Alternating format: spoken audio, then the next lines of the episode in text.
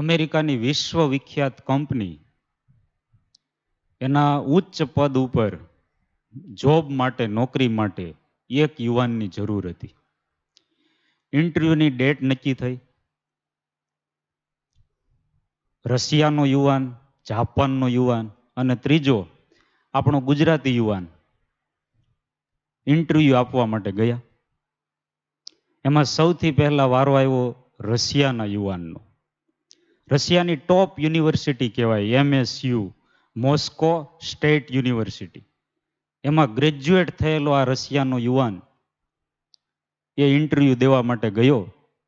એટલે ઇન્ટરવ્યૂ લેનારા સરે એક જ પ્રશ્ન પૂછ્યો કે આ જે કાજુ કતરી છે,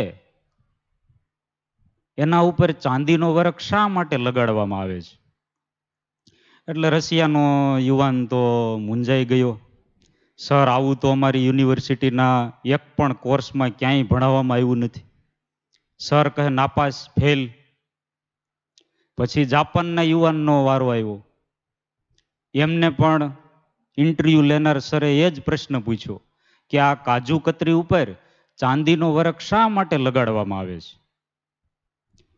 જાપાનનો યુવાન એ પણ મૂંઝાઈ ગયો.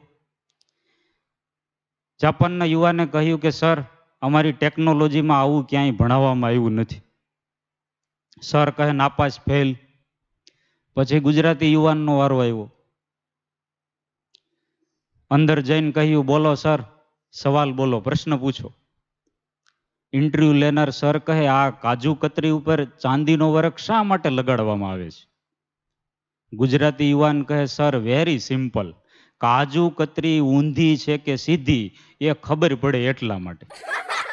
ઇન્ટ્રીમાં પાંચ અત્યારે ગુજરાતી યુવાન વિશ્વ વિખ્યાત અમેરિકાની કંપનીમાં જોબ કરે છે.